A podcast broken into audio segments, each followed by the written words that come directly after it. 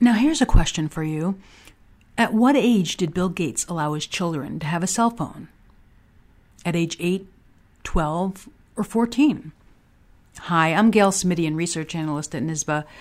Today's study break discusses the highs and lows of children's use of technology, specifically how much screen time they have on a daily basis.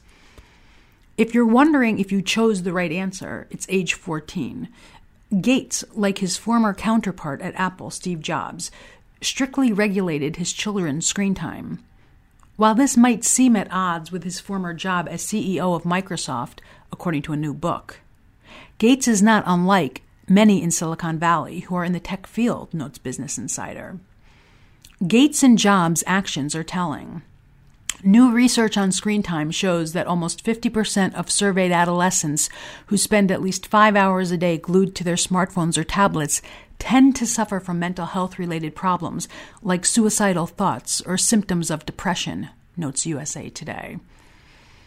These results don't imply causation, states the article, which is important to note since there has been some criticism about the study. But the results do suggest room for pause and reflection on how these devices are used. And that includes in schools.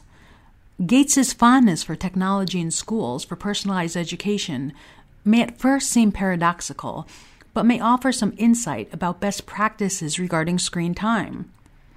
For Gates, technology used for personalized education, notes Business Insider, is specific to student learning, so it's not indiscriminate recreation. So, what is a prudent amount of screen time per day? No more than two hours, notes USA Today. To learn more about this topic, go to Google and search. Screen time increases teen depression, thoughts of suicide, research suggests. You can find Study Break on Twitter at NISBA Podcast. Thanks for listening. Until next time.